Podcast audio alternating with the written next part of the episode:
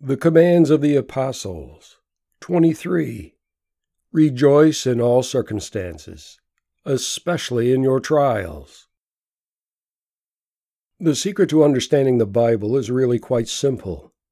The formula for unlocking Genesis 1 is the same as that needed to penetrate the mysteries of Revelation 22 and everything between.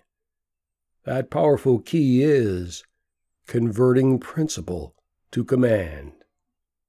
When the Bible's history, theology, poetry, and teaching is transformed into practical, living, obedient, selfless doing of the principles embedded in that history, theology, poetry, and teaching, their hidden meanings will unfold themselves into our hearts, minds, and spirits.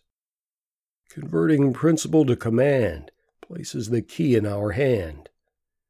Doing the commands turns the key and opens the door of understanding. The outer courts of the temple may be stormed by study and analysis. The Holy of Holies can be penetrated only by transforming truth into obedience. It is to point us continually and oft to the imperative of this transformation process principle, command, obedience. These volumes of commands are being written. We are seeking to penetrate the Bible's deepest truths, the scriptural Holy of Holies. We can only enter that sacred chamber through command and obedience.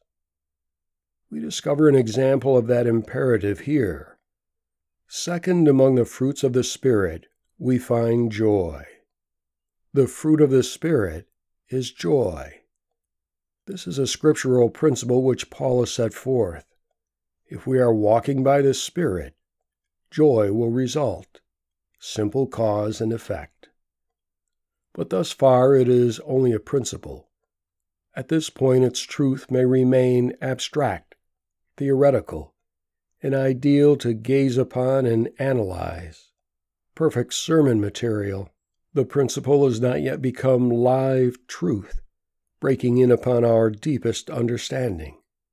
It may even rise from principle to the outer edges of the realm of truth, but it is not yet itself truth in our inward parts.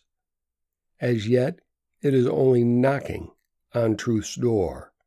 It is not yet a living truth. To cross that threshold and pass into that inner holy region of vibrant, moment by moment life, the transformation must be made, turning the principle into command. This is the key that unlocks the understanding that brings life.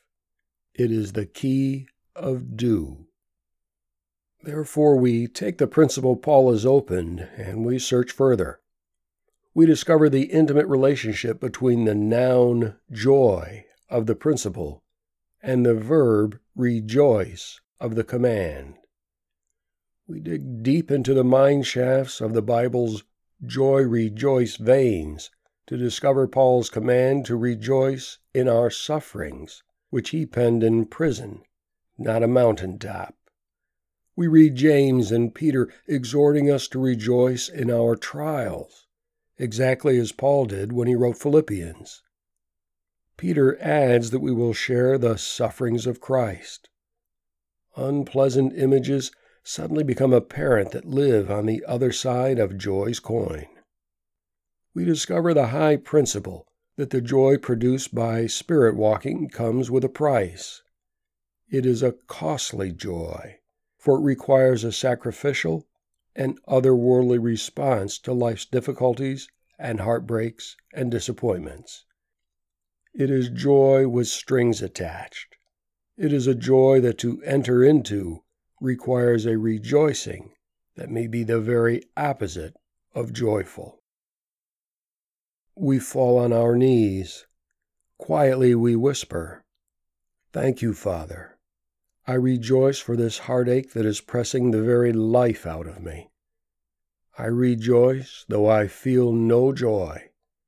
I give you thanks for this season of despair. I know you are a good Father.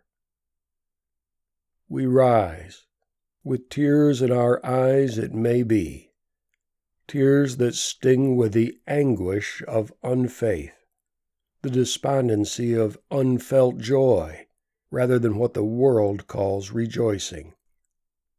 We have converted the principle into the living truth of which James spoke. It feels like the opposite of joy. Yet in obedient faith we say, Thank you. I choose to rejoice. Truth comes. Understanding opens into the deep places. With tears, we have walked through the door into the holy place where joy and rejoice merge in obedience.